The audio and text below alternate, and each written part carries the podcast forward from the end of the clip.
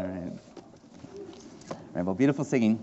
So if I've not met you, my name is Aaron, and I'm the preaching pastor here, and we're really glad you're with us today. Yeah, it's just good to be together as the church. So if you have a Bible with you, open up to the book of Revelation,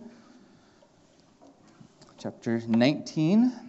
If you don't have a Bible with you, there are Bibles kind of scattered throughout the pews. It's Revelation 19, and the pew Bibles, it's on page 602. So our text to study today is going to be verses 6 through 10. So let me read the sacred word, and then we'll pray, and then we will get to work. So Revelation 19, starting verse 6, and I'll be reading out of the English Standard Version. This is what the Bible says. Then I heard what seemed to be the voice of a great multitude, like the roar of many waters, like the sound of mighty hails of thunder, crying out, "Hallelujah! For the Lord our God, the Almighty reigns. Let us rejoice and exult and give glory to Him.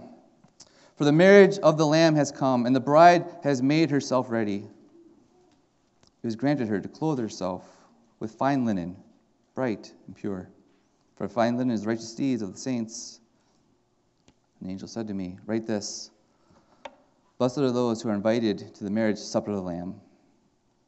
And he said to me, "These are the true words of God." Then he fell down on his feet to worship him. But he said to me, "You must not do that. I'm a fellow servant with you and your brothers who hold to the testimony of Jesus. Worship God." For the testimony of Jesus is the spirit of prophecy. Okay, so that's God's word for us this morning. Let's pray together. Lord, thank you for your holy word. We're grateful for the Holy Spirit who opens up your holy word to us so we can hear from you. Lord, I pray for the glory of Jesus Christ that you would bless this time. God, please help me to be a good communicator of your word. Please help the congregation to be good listeners of your word.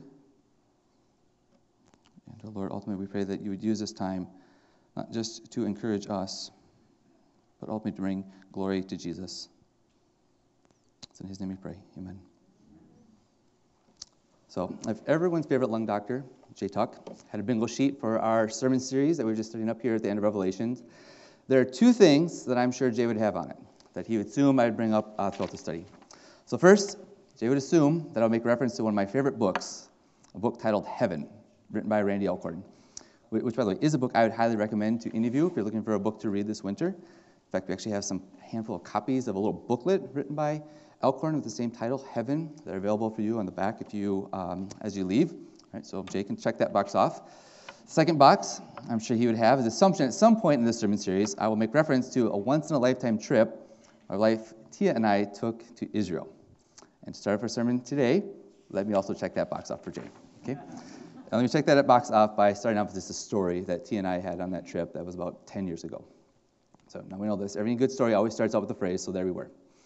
And because of that, to start out this story, let me begin with those words. So there we were. Tia and myself, 14 other pastors and their wives from all over the United States, on an all-expense-paid trip to Israel. And on that first night, which is the first time that we got to meet most of each other as a group, where we were was in an upper room in Tel Aviv, just a block or so from the Mediterranean Sea. And the night we were there was like the picture-perfect night. It was a warm fall evening with a clear, star-filled sky. And the reason why we were in this upper room together was because our host, the one covering the entire bill for all of us, for the entire trip, wanted us to be together to enjoy a meal together, to help us start new friendships together as a group of pilgrims who were about to embark on the tour of the Holy Lands, which was going to start the next morning. Now, in my lifetime, I've had many meals. I was doing some simple math this week, and I'm sure I've had over 30,000 meals in my 16,000-plus days of life. But in all of those many meals, this is one of the few meals I actually remember. And the reason why I actually remember this meal is not just because of where it took place or how magical a night it was, although I'm sure that contributed to why I can remember that meal. But the reason why I remember this one was just because of how over the top it was. I mean, it was over the top in terms of like the fellowship and friendship that Tia and I experienced as we ate. Even though we just met most of the group that night, it was such a fun night. I mean, it was so much laughter, so much joy. You know, for Tia and me, this is probably like a night that's like the most fun night we've ever had. It was so fun. But it's not just the fun that we had with others that made this meal stick out to us. This meal sticks out even more to us, or to me, was just because of how incredible and gracious the host was. That night, in that meal, our gracious host, I mean, he really, both him and his wife, made Tia and I feel like royalty. Okay, now, before we arrived to Israel as a group, the host actually went before us. And he was there in advance because he wanted to seek and find the best meal he could find in all of Tel Aviv, which turned out to be a 7-course meal, with each course of the meal being more incredible to eat than the previous course. I mean, really, the kindness, the generosity, the intentionality, the planning, the preparation that the host did, I mean, it's hard to put to words. I mean, throughout this incredible meal, each of us just kept making comments of how overwhelmed we were by how kind and gracious and generous was our host. I mean, it was really because of the host that we had such great fellowship that night, why we had such great laughter. You know, without the host, we just would have been just a group of strangers. But because of the host, that night, it was magical. That night was a night that none of us wanted to end. It was a night like none other. Now, I tell you that story not just for Jay to check off his bingo sheet box for the sermon series, but I tell you that story just to help set up to actually one of my favorite passages in the Bible, a passage that details an even better meal that is to come, where there'll be even greater fellowship, even greater laughter, a meal given by an even greater host, the perfect host, the one who is filled with all kindness, all grace, all generosity, the host who is none other than the Lord Jesus Christ, the one who, in our text, has gone before us to prepare a meal for his people, a meal that our text refers to as the marriage supper of the Lamb, which is the great meal that is to come. But unlike the meal that ended in Israel, that ended with the night, this great meal that is to come, this is the one where God's people will be able to enjoy it together forever.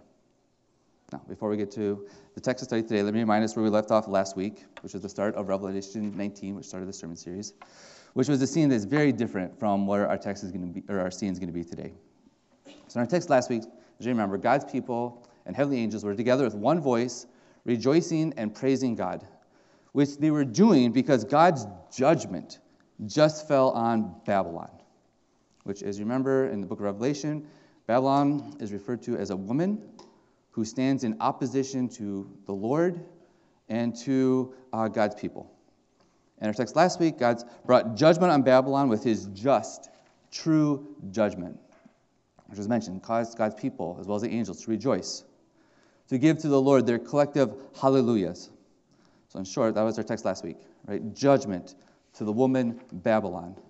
Now today, that judgment stands in contrast to how the Lord shows love to his bride, the church, which is love found in this incredible meal, this marriage supper of the Lamb. Okay, so with that as our intro, please look back with me at our text starting at verse 6, which says this.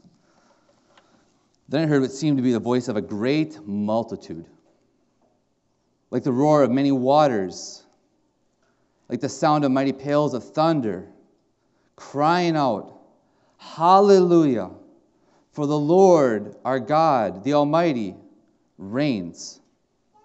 And this verse 6 here in our passage today, actually there parallels verse 1 of our text from last week, which I think actually links these two passages together. Links in ways that we see this contrast between the woman Babylon and then the bride of Christ. Now, just to keep these parallels, these links together, please look back with me again at our text today as well as our text from last week.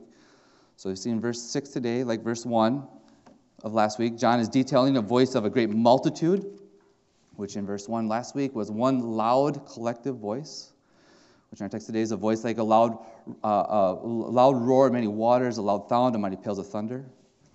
Verse 1 of last week, if you want to look back there again, as John heard this loud voice, he recorded what it was saying, which included the word or the phrase, Hallelujah. Right? Hallelujah, salvation and glory and power belong to our God, which is kind of what we see in our text today in verse 6.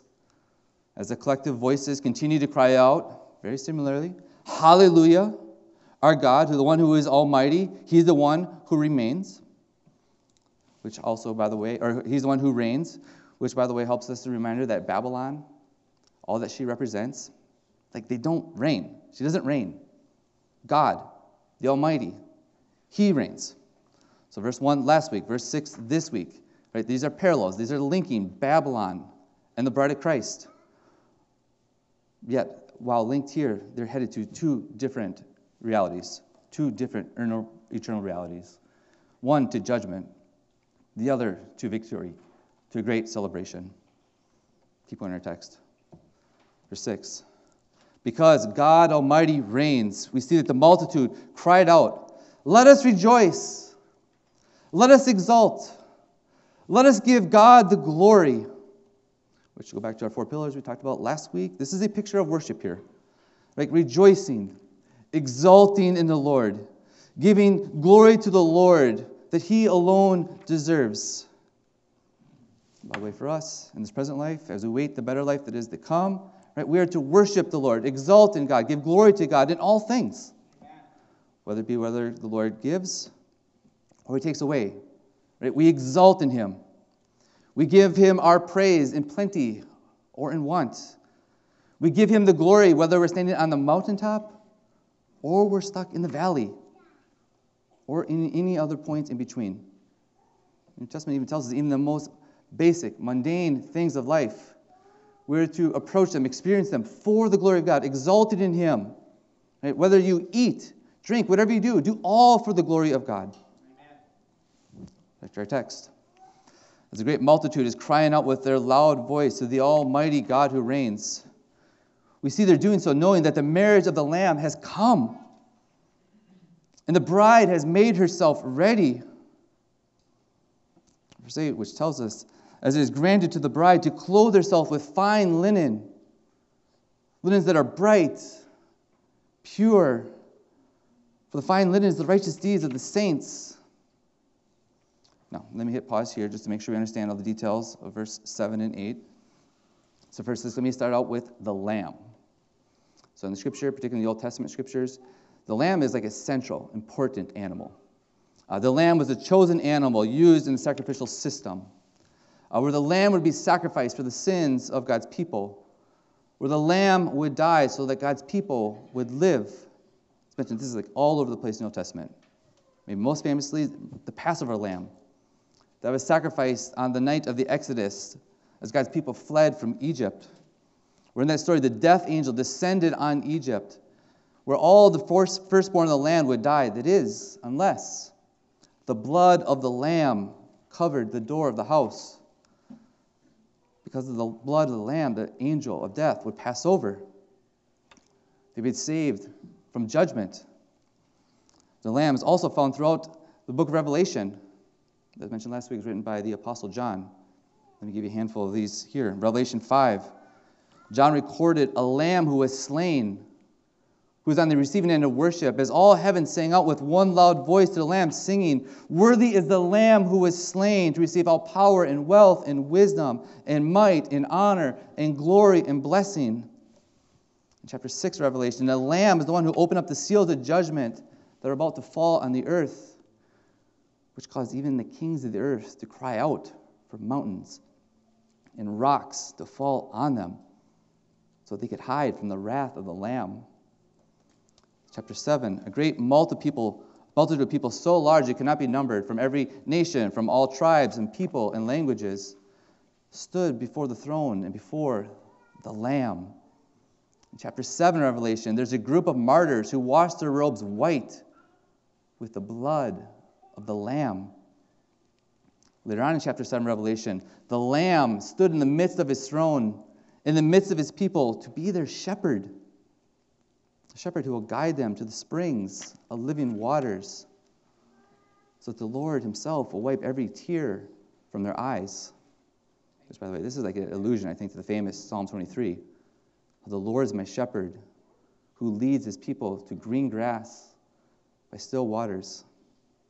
By the way, I should also mention, I think Psalm 23 is also foreshadowing the great marriage supper of the Lamb in our text, Remember Psalm 23 says this? It says, you prepare a table before me in the presence of my enemies. You anoint my head with oil. My cup overflows. Surely goodness and mercy shall follow me all the days of life, and I shall dwell in the house of the Lord forever. Keep going. Revelation 8. As the Lamb opened the seventh seal of judgment, we see they caused heaven to go silent for 30 minutes. In chapter 13, there is the book of life of the Lamb who was slain, which is the Lamb's book of life filled with names of those who have been invited into eternal life to this great marriage supper. Chapter 14, the Lamb is there with 144,000 with him, which is a number I think meant to symbolically signify completeness, fullness. And as this complete group is there, they're there because they followed after the Lamb as his redeemed people. Chapter 14, those who reject God will face eternal judgment as the Lamb looks on. Chapter 15, another song of worship being sung to the Lamb. Chapter 17, the enemies of God made war on the Lamb.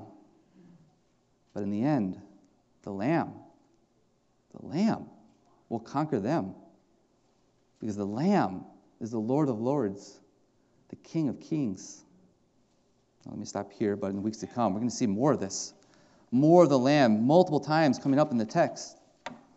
So naturally, the question is, who's the Lamb? Right? Clearly in the book of Revelation, the Lamb's not an animal like the lambs of the Old Testament. Rather, this Lamb is the one who is divine because he receives worship. We're going to talk about more in just a second. The Lamb of Revelation, he is powerful. The Lamb of Revelation, he is a conqueror. Yet, this Lamb's also the one who spilled his blood, which makes this Lamb of Revelation ultimately the one who all the Old Testament lambs were pointing to. I think for us, Scripture doesn't keep the identity of the Lamb hidden from us. It's not a mystery in the Bible who the divine conquering Lamb is. So John, the author of Revelation, also wrote a Gospel of John. He wrote this in chapter 1, which is actually a quote from a different man named John, who we often refer to as John the Baptist, who's like the Old Testament, last Old Testament prophet. So John wrote this in John 1. So John the Baptist looked over and saw Jesus, the Christ, the eternal Word of God, who became flesh to dwell among us, fully God, fully man. Friends, John the Baptist declared this about Jesus. He declared this for all to hear, including us here today.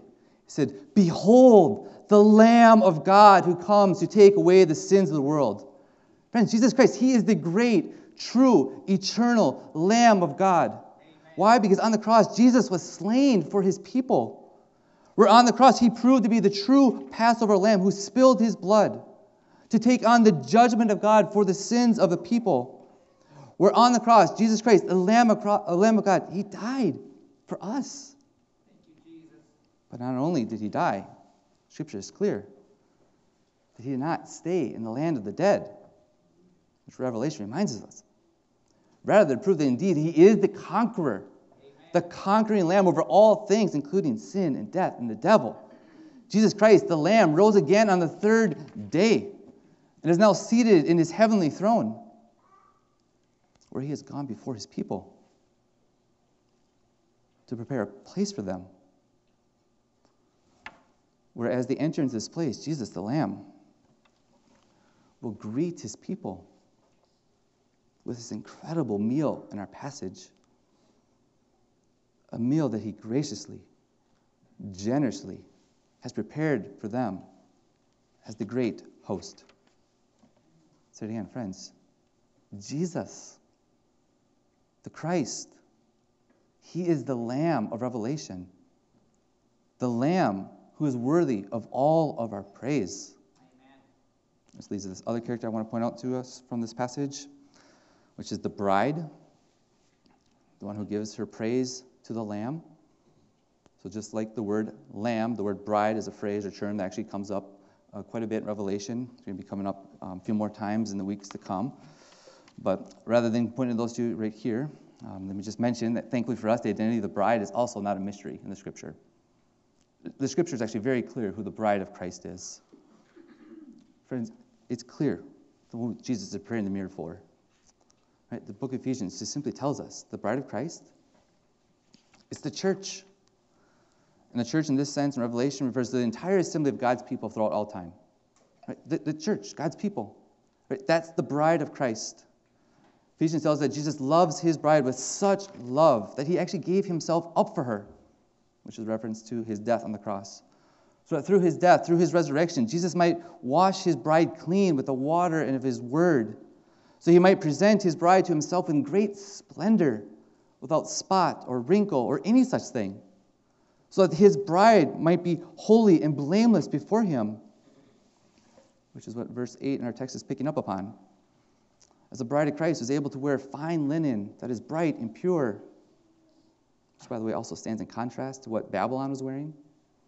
So Babylon, in chapter 17, she was arrayed in garments of purple and scarlet, which are colors that represents like worldly wealth, worldly power, all that which fades away.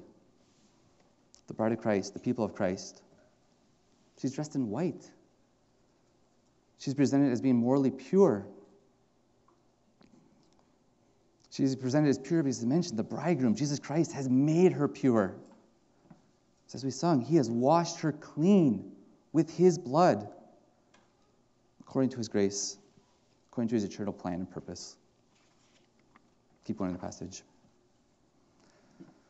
As the Lamb, Jesus did this great work for his bride, for his people of faith.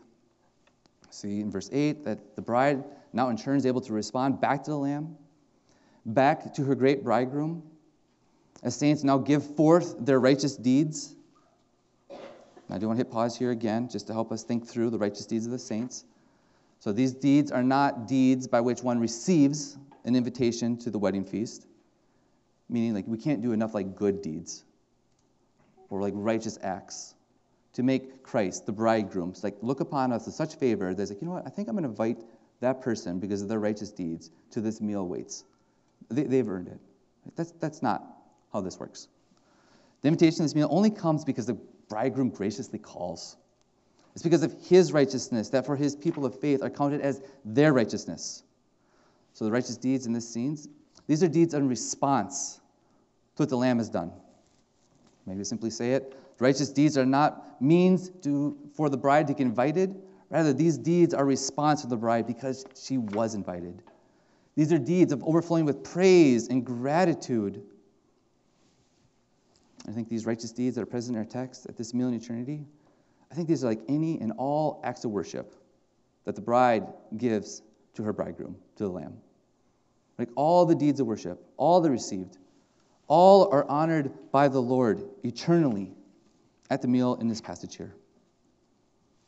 And by the way, if I can be an encouragement to you this morning, even deeds that we might seem like small to the world or overlooked by others, unnoticed by others, friends, even those deeds, when done out of a heart of worship, we see they have eternal value to the Lord.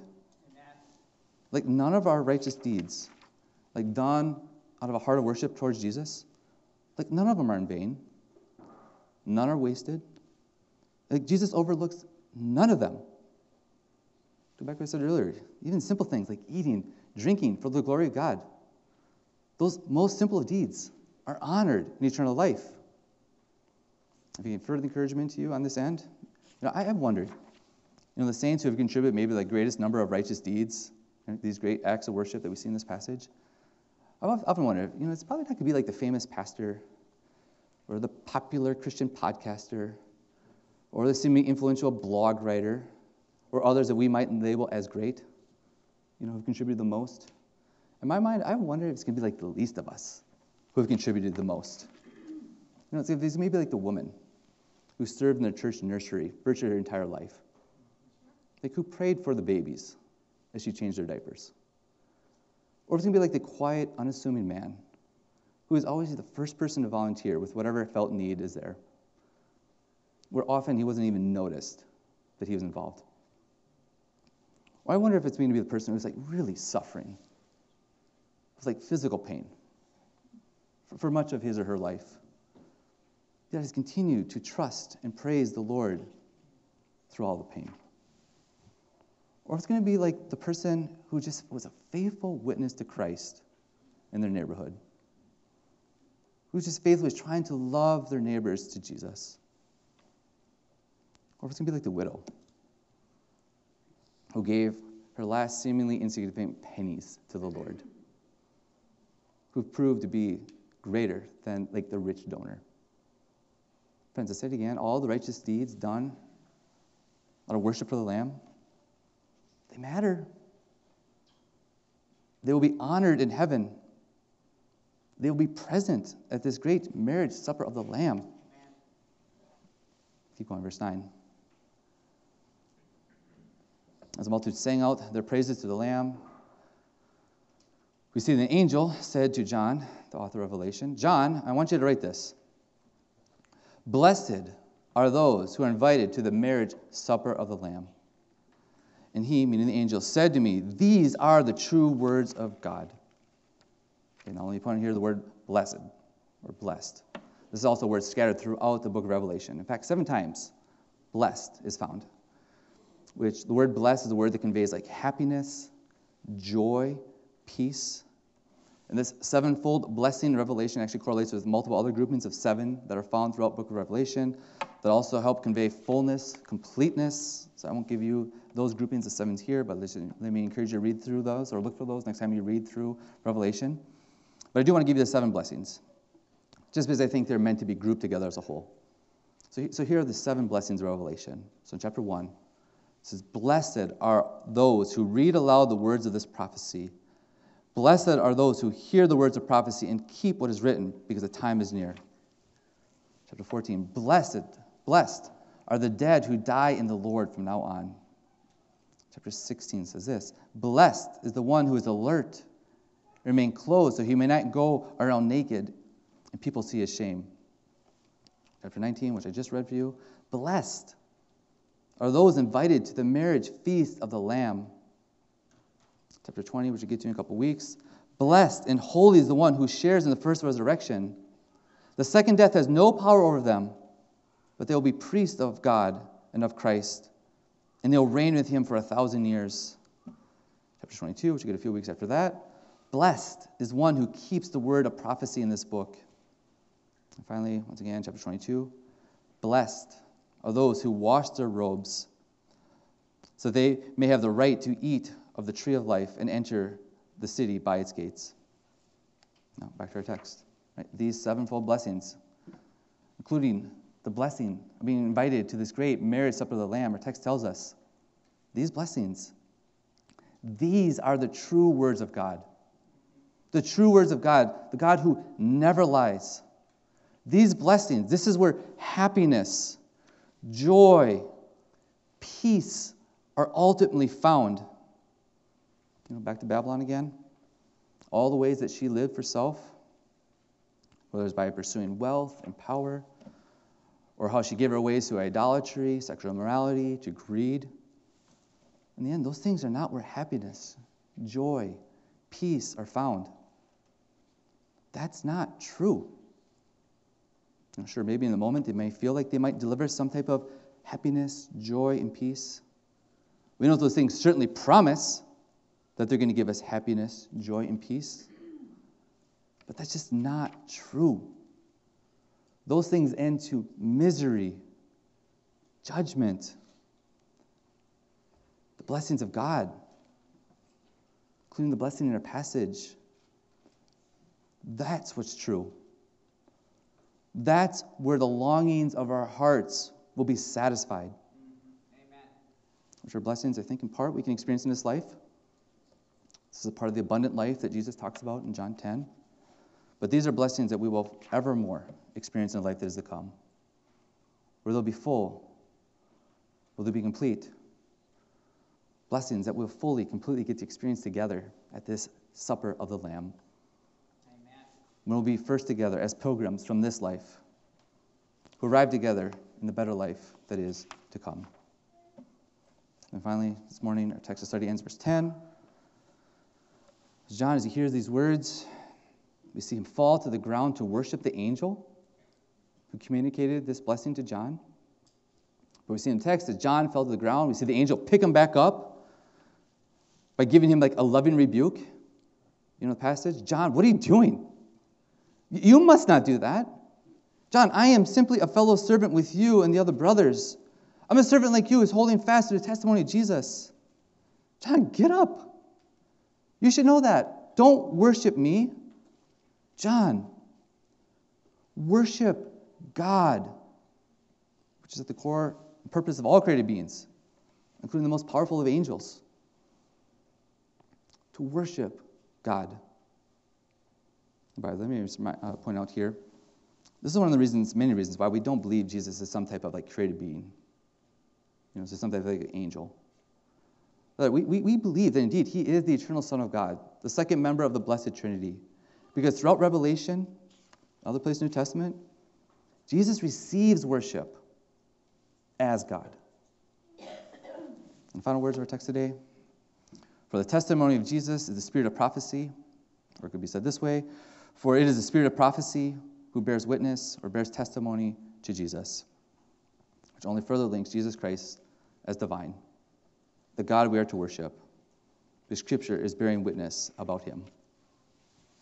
Now, for us, for the remainder of the time this morning, there's just a few things I want to point out concerning this marriage supper of the Lamb, which is an incredible feast that God's people will enjoy together. It's mentioned as pilgrims in this life, headed to the next. So let me give us a few things here. So first, this great marriage supper of the Lamb. Just notice, just realize, just understand. This meal belongs to Jesus. It's the marriage supper of the Lamb. It's his. It's not ours. Jesus is the one who paid for this meal with his blood. It's his righteousness, his righteous deed that made this meal possible for us. Because this is his meal. Jesus is the kind, gracious, generous meal, or generous host. Because this is his meal, he's the one who invites us into it, which in Scripture is an invitation we can only receive by faith in him. That's the only way. So Matthew 22, Luke 14, both recorded a similar teaching of Jesus concerning a wedding banquet. And in that banquet, there was a man who tries to sneak in to the wedding banquet without wearing the proper wedding garments, only for him to be caught and thrown out to a place of weeping and gnashing of teeth.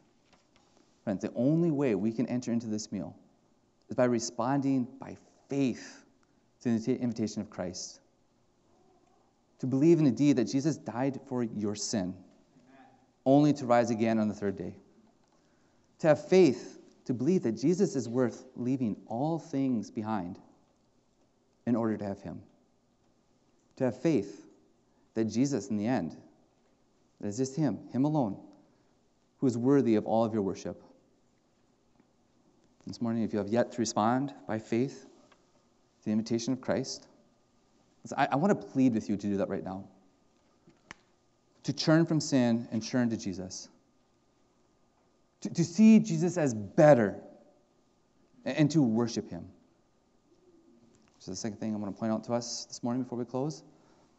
The marriage supper of the Lamb, friends, it's better than anything this life can offer. Amen. The marriage supper of the Lamb, this is going to be a party, a celebration, fullness of joy and peace and happiness. Amen. You know, I think sometimes we see eternal life either as some type of neutral setting. You know, neutral, we're grateful, things like sickness and pain and hurt and death aren't there. But otherwise, it's just we're just going to kind of be there, kind of neutral, kind of floating around in the clouds. Not bad. Not really great either. Or perhaps we see the marriage supper of the Lamb as some type of formal, stiff, button-up meal. We're sitting around tables, but everyone's silent, proper, stoic, maybe intimidated. That's not how eternal life is presented in the Scriptures. This meal, eternal life, friends, it's a party. It's a great celebration. This meal is going to be one filled with laughter, smiling. This meal is going to be filled with loud dinner conversations, with good friends engaging in great talk. We're going to be filled with such joy because we're like talking about our host. We're going to be talking about Jesus and just how over the top, gracious, and generous He is. And friends, the best part about this meal that is to come, why it's going to be so great, our Lord, Jesus, He's going to be in the midst of the meal with us. Amen. Eating this meal with us as a friend. I mean, what could be better than that? I'll give you the answer. Nothing. Nothing is better than that. You know, and for us, I actually think this is really important for us to see and understand how much better this is. You know, one other temptation I think we can have, almost see like heaven is like a letdown. You know, particularly if there's maybe something like right around the corner that you're excited about, like maybe like a movie's coming out, or maybe your favorite team's playing the big game. Not my team this year. Maybe some like big family celebration that you just can't wait. And you're just kind of like hoping, like, you know, could the Lord just hold off until I get to see the movie or watch the game or do this big celebration? I really don't want to miss that. Lord, please come back, sure, but maybe after I get to experience that. You know, if we think like that, friends, that's wrong thinking. Heaven's going to be great, not just because things like sickness and death will be removed from us. But say it again, heaven's going to be great because that's where God's blessings are found fully. Amen. Fully experienced. It's going to be pure joy, happiness, peace. We're going to be fully with Jesus. There's nothing in this life better than that.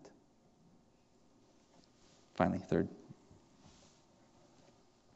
Friends, live your life looking forward to and longing for this great meal that is to come. Okay, so not that you shouldn't enjoy life. You should. But enjoy life in ways like what the New Testament tells us, that you see yourself as a pilgrim, a stranger, an exile, on your way to a better country that is the heavenly one, headed to a better meal. This is what Christ has done for us. So because of that, live your life doing righteous deeds that honor the Lord, which, by the way, always starts out by doing righteous deeds, by serving your local church, right? The bride of Christ, serving one another with your gifts and your time and your talents. Friends, live this life, thinking about the next life that is to come. Doing so in ways that you're storing up treasures in heaven, where moth and rust will not destroy, where thieves will not be able to break in and steal. Friends, live this life, thinking about the next life. And do even like the most mundane things of life, like eating and drinking for the glory of God and a heart of worship. Friends, live this life, thinking about the next life, and see the good things that you enjoy in this life, or even the bad things. See them as preparing you for this great meal that is to come. And even like the hard, difficult, painful suffering. New Testament tells this, for this slight momentary affliction is preparing us for an eternal weight of glory that is beyond comparison. As we look not to the things that are seen, but to things that are unseen.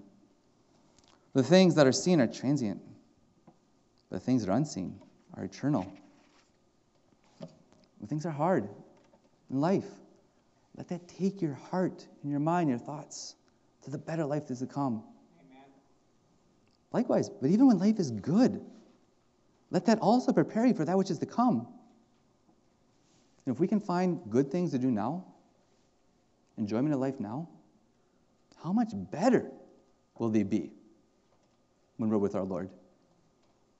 And so maybe like when you're here on Sunday morning, and you're just so encouraged by the singing. God, receive that encouragement here and now. But also let that encouragement cause you to wonder and anticipate, how much better is the singing going to be in heaven? Yes, amen.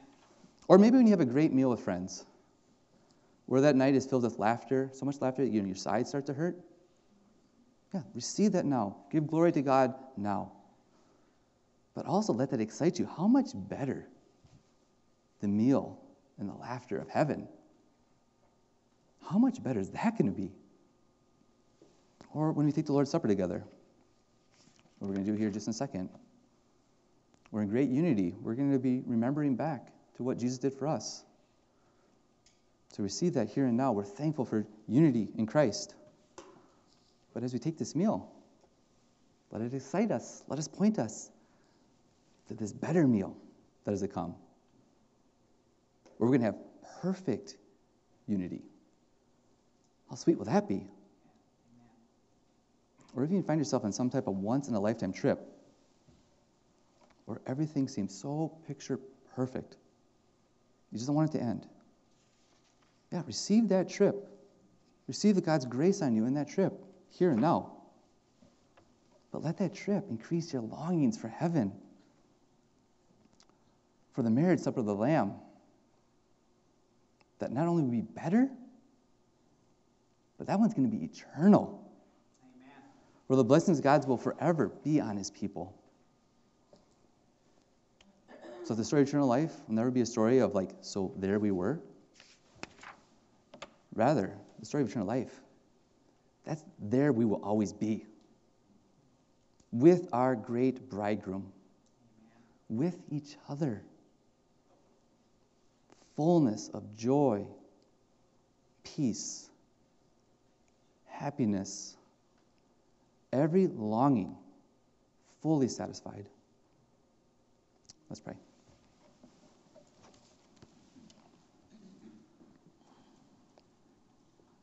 Lord, thank you for Jesus. Lord, Jesus is better. Lord, please help us to live in light of that. Lord, thank you for this great passage this morning that points us to this great meal that is to come. Thank you indeed that you are the great, perfect host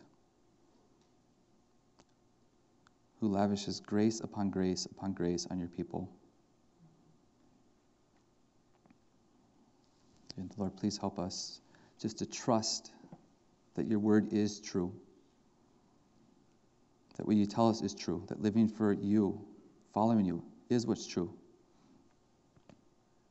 And not only what's true, but that's what's best. So Lord, please bless our little church family here. Lord, please help us to bring all praise and glory to the great Lamb who purchased us with his blood. Praise in Jesus' name. Amen.